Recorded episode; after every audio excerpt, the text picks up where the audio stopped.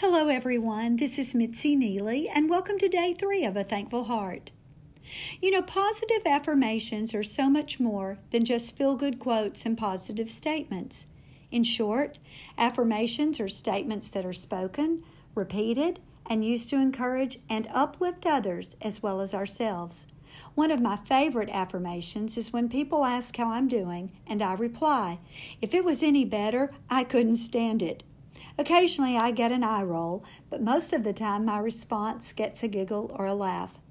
I'm a huge fan of motivational quotes, and my ministry and my life is filled with joy and laughter that I long to share with those around me.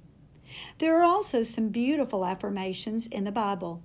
Paul, the author of First Thessalonians, begins his letter with a note of affirmation, thanking God for the strong faith and good reputation of the people.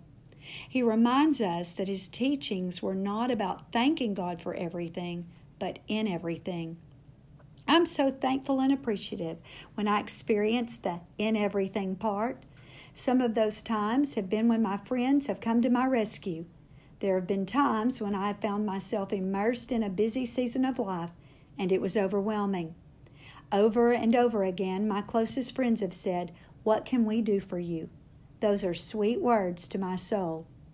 You know, in First Thessalonians five eighteen, God's Word says, "Give thanks in all circumstances, for this is God's will for you in Christ Jesus."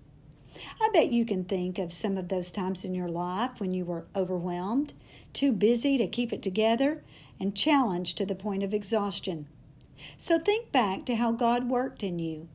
I bet you are big-time thankful as a result.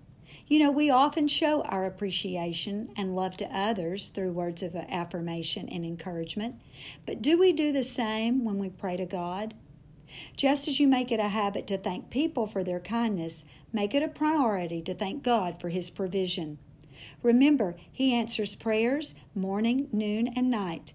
And I can tell you, I'm eternally thankful for the love of my Heavenly Father.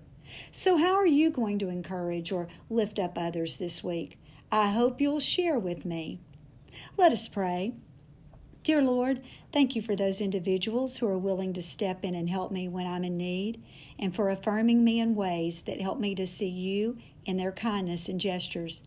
I also pray that I can provide the same love and care to each of them as they need it. Let me shower them with buckets of gratitude and be a positive light for you. In your precious name we pray. Amen.